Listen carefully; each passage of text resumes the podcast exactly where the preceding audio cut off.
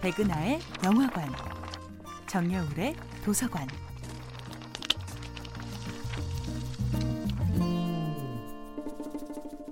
안녕하세요. 여러분과 아름답고 풍요로운 책 이야기를 나누고 있는 작가 정여울입니다.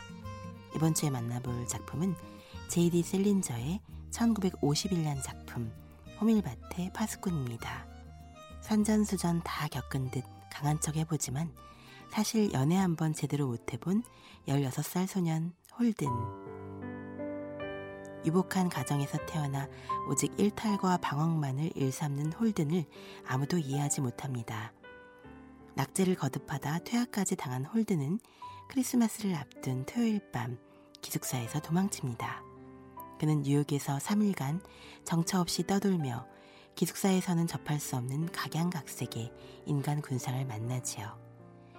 홀든이 기숙사를 탈출했을 때 제일 먼저 하고픈 일은 누군가에게 전화를 거는 것이었습니다. 홀든은 그리운 사람에게는 좀처럼 전화를 걸지 못하고 별로 친하지 않은 사람들과 엉뚱한 소통을 시작합니다. 그는 15번이나 용기를 내어 통화를 시도하지만 결국 성공한 것은 4번 뿐이었고 그 4번의 통화마저도 허무하게 끝납니다. 친구도 선생님도 모두 싫어서 학교를 뛰쳐나온 홀든이 결국 마주친 것은 이 세상에 제대로 통화할 사람 하나 없는 스스로의 뼈아픈 고독이었습니다. 하지만 홀드는 의외의 낯선 타인들과 뜻밖의 소통을 하면서 다시는 만날 수 없는 소중한 친구들을 만들어 가기도 합니다.